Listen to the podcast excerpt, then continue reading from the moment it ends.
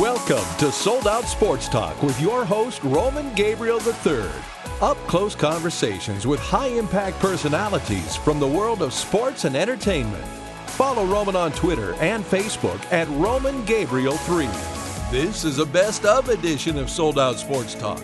Today's show will feature interviews with actor and producer Ryan O'Quinn and U.S. Olympic skeleton racer Katie Uhlaender. Visit soldouttv.com for all things faith, family, and sports 365 days a year. And follow Roman on Facebook at the Roman Gabriel III fan page. Now, here's Roman Gabriel III. Welcome to Sold Out Sports Talk on American Family Radio, Faith, Family, and Sports. Of course, if you want to be a team member of Sold Out Youth Ministries, our organization that helps kids stay away from drugs and alcohol and teaches them leadership skills, biblical principles, you can go to our official website at soldouttv.com. That's soldouttv.com and uh, be a part of that. Donate there. This man's a very talented actor, producer. Ryan O'Quinn with us right here on Sold Out Sports Talk. Ryan, how are you? I am great, Roman. Thank you so much. You started out uh, doing Beverly Hills 90210 and Alias, Melrose Place, Third Rock from the Sun, and one of my favorite movies that's one of the most underrated movies ever that thing you do with tom hanks. That was such a cool movie. Uh, that was a great in fact i'm staring at a poster of it right now uh, on the wall in my office. And yeah that was one of my i think it was the first movie i did when i came to los angeles. And of course you know being a, a young novice actor and not really understanding how it works. Like a rookie in every sense of the word, I was I was frustrated when I went to set because it took them, you know, 12 or 14 hours to get to me. Not to mention the fact that I was directed by a two-time Academy Award-winning actor. So, you know, it, I often compare it to that that moment on uh, on Saturday Night Live. I think it was Chris Farley who used to do this character where he, you know, he's an interviewer and he's sitting across from from a, a great host, and he just is at a loss for words at the end of the day, I shot this this little scene. It was the very last setup of the day, and uh, and we were walking back to base camp, which was about 200 yards from where we were shooting in Leo Carrillo State Beach, just north of Malibu, California. And I just had that moment where it was just me and Tom. I feel like I can call him Tom now, right?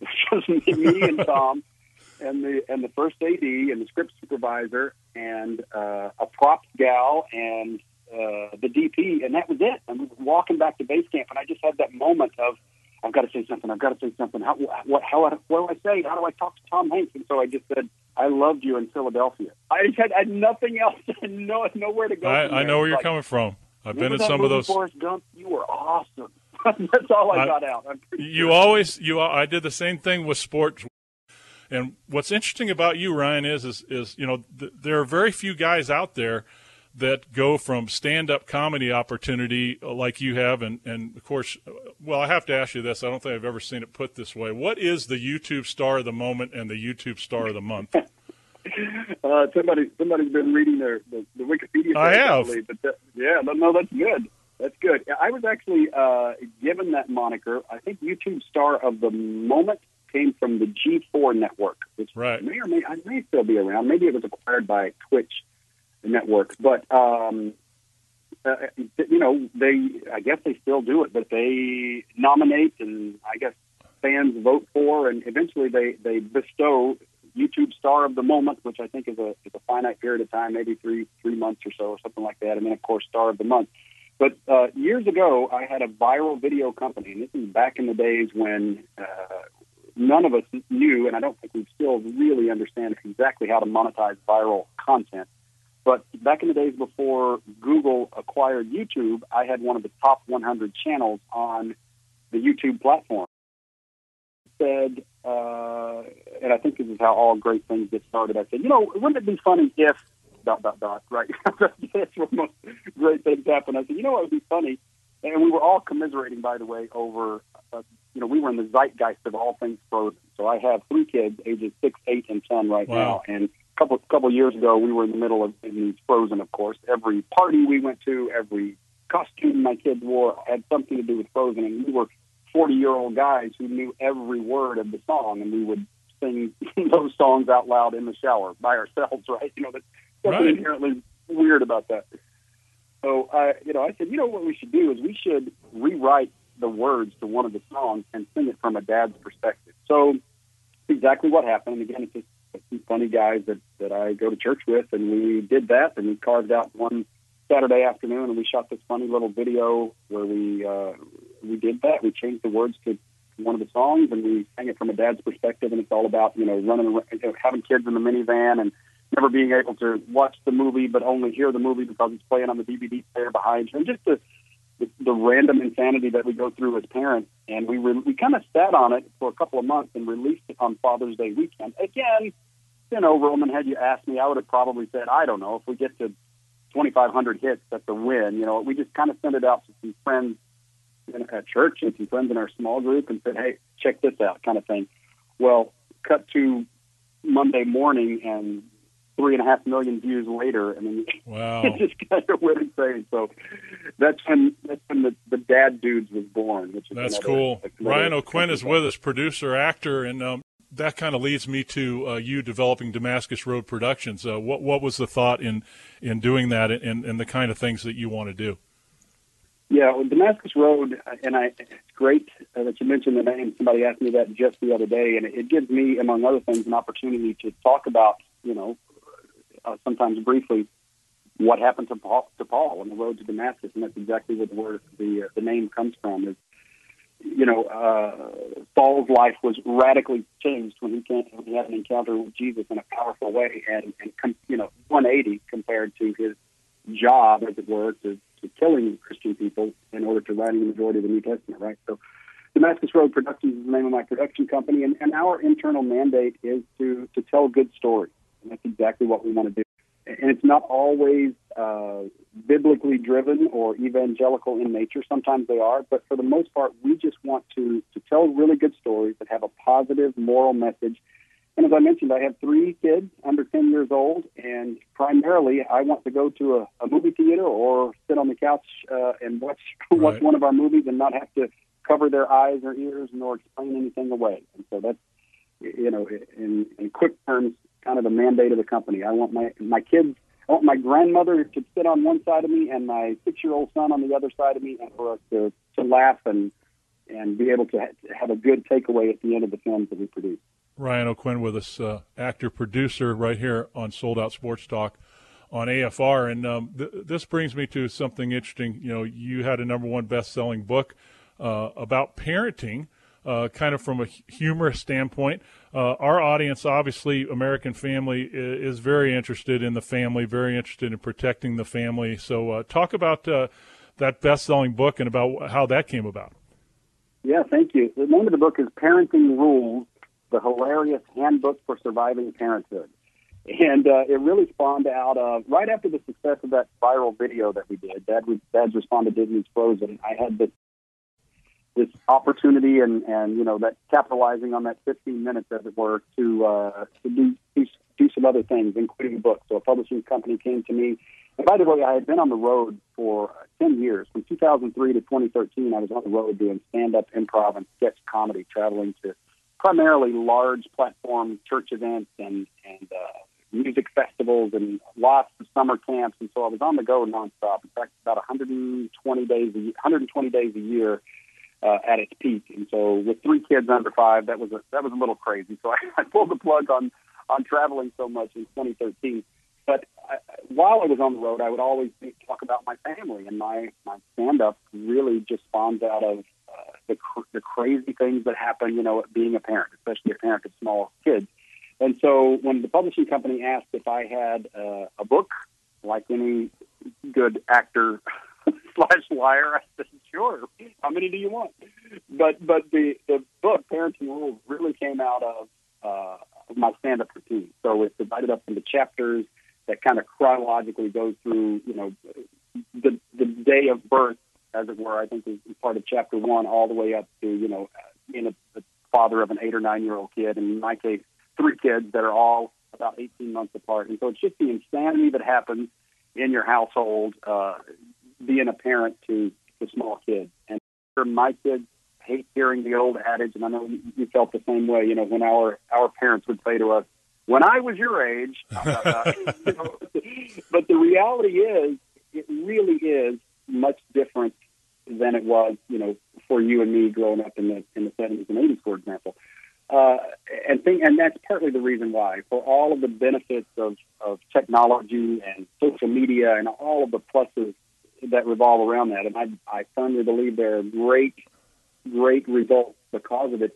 You really have to be judicious and, and discerning. For example, uh, my kids have iPads, and we use YouTube Kids, which is a, you know a, a proprietary YouTube software that uh, that it just allows them to look at kids' videos and things like that. Now, granted, things will slip through the cracks, I'm sure, but we also limit screen time. Uh, there's several great products out there. For short time, I was a spokesperson for a, a company called Hello Airtime, which was a Disney product, which uh, and there's others like it that will allow parents to get a notification, for example, on your device when your kids are on a device, and it will give you, you know, a rundown of exactly what they're looking at in real time. And so, you just have to, you know, in my unprofessional opinion. You have to, to stay on it and be judicious and be discerning and be willing to talk to your kids. That's one of the things that my wife and I pride ourselves on is whether it's after church or after a movie or after a you know a conversation with somebody else. A lot of times we,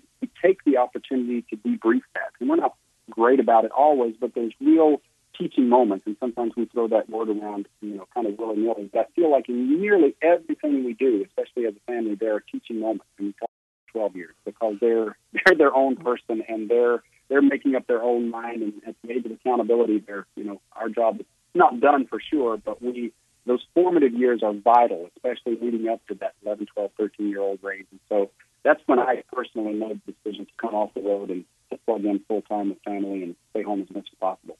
Ryan O'Quinn with us. And if you want more information about his production company, Damascus Road, just go to ryanoquinn.com. He's got a new movie coming out. Hopefully, he'll come back with us to talk about Ticket to Nashville, which is a country music film that he's getting ready to shoot with our good friend Kevin Sizemore. So, Ryan, I, I hope that you'll come back and talk to us when you guys get going on that. Uh, we would love to. Thank you so much, Roman. I appreciate the time. Ryan O'Quinn, of course, if you want to be a team member of Sold Out Youth Ministries, our organization that helps kids stay away from drugs and alcohol and teaches them leadership skills, biblical principles, you can go to our official website at soldouttv.com. That's soldouttv.com and uh, be a part of that. Donate there. When we come back, more on Sold Out Sports Talk on American Family Radio.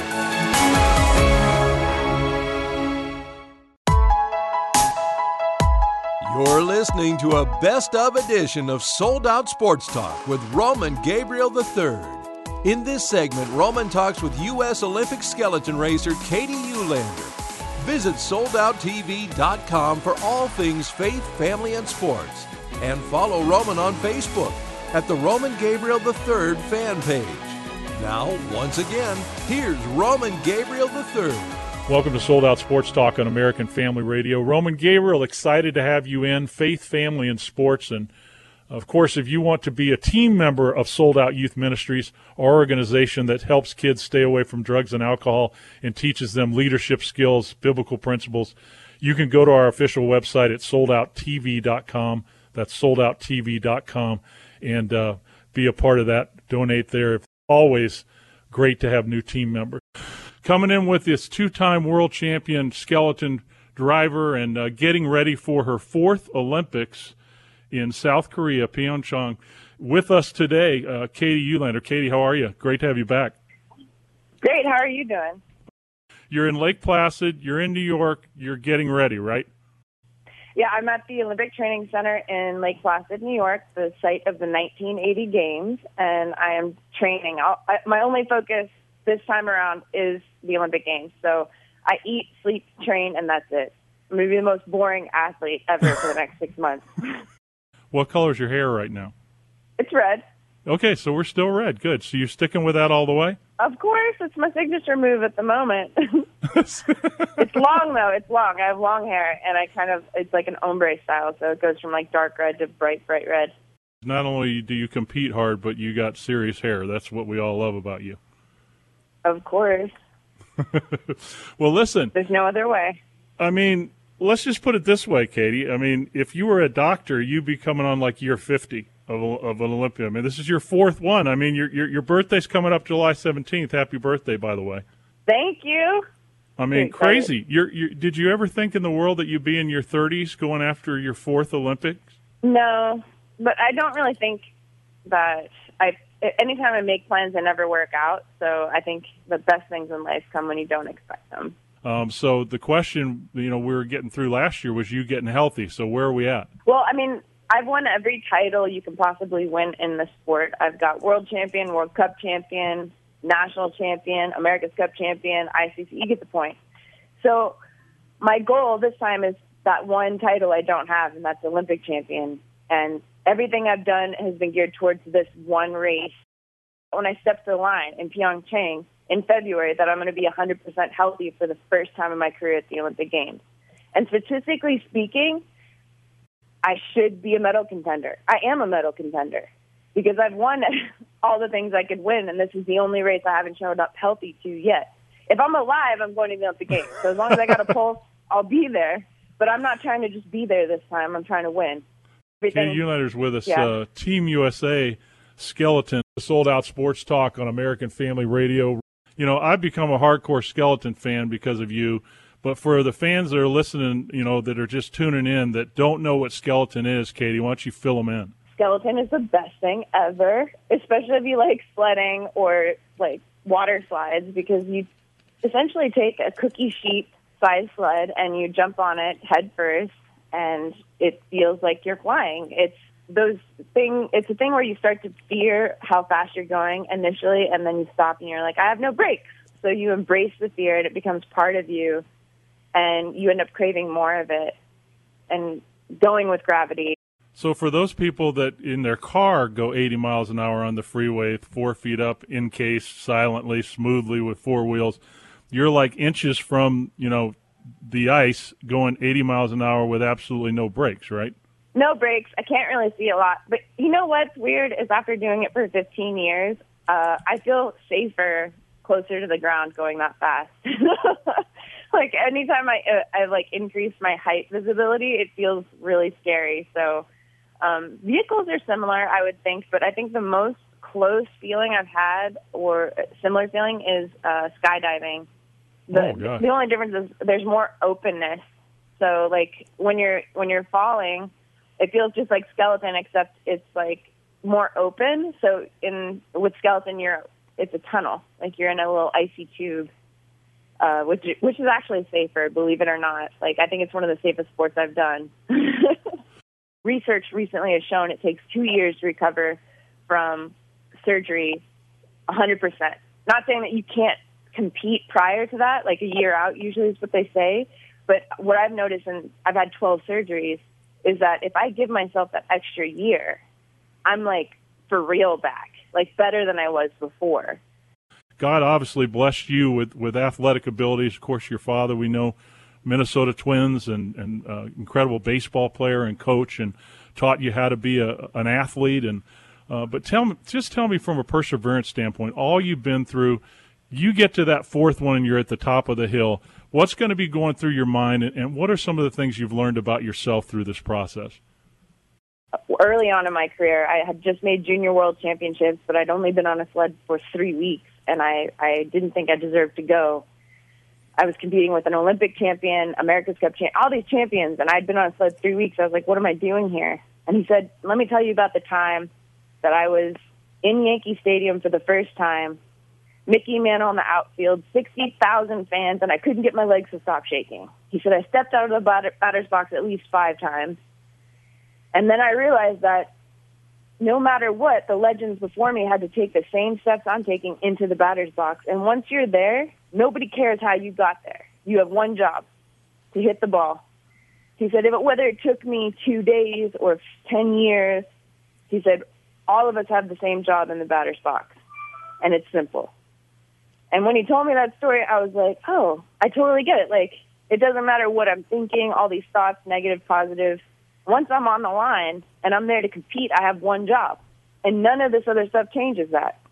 Like, even all my preparation leading up to it, it doesn't matter because I have one job to do at that moment. And so when I get to Pyeongchang, you know, no matter all the, the nonsense leading up to it, when I get to the line, I'm bringing everything I got.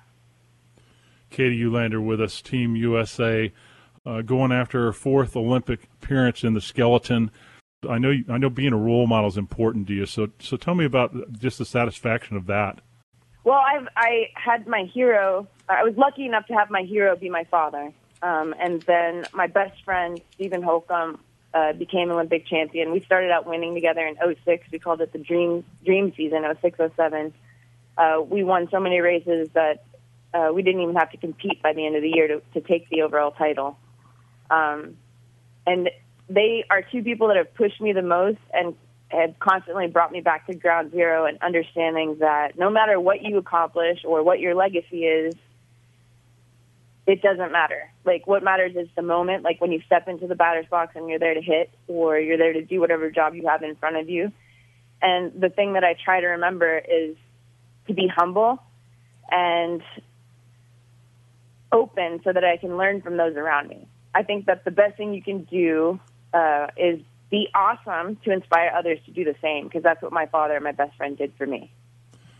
And Katie, you know, coming from a team sport, you know, football and and just being around a lot of team athletes, you know, when you have a big disappointment or, or when you work so hard over the summer and then in training camp and then you go through a 16 week NFL season, you get to the playoffs and and you have a disappointment and but you know you can get back to working out after about a month and you only got 8 months to wait to get back in uniform.